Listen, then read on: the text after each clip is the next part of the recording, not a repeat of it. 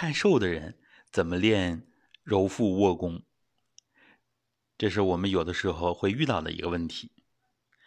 那么，有的朋友呢特别的瘦，平躺之后啊，两侧的肋骨明显要高于腹部的当中，那怎么办呢？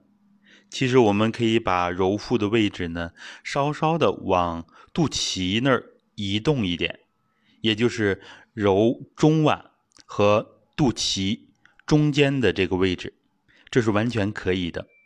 我们按照揉腹的方法这样来揉，实际上呢，它也是练气八法第二法揉气法里边所采用的揉腹的方式。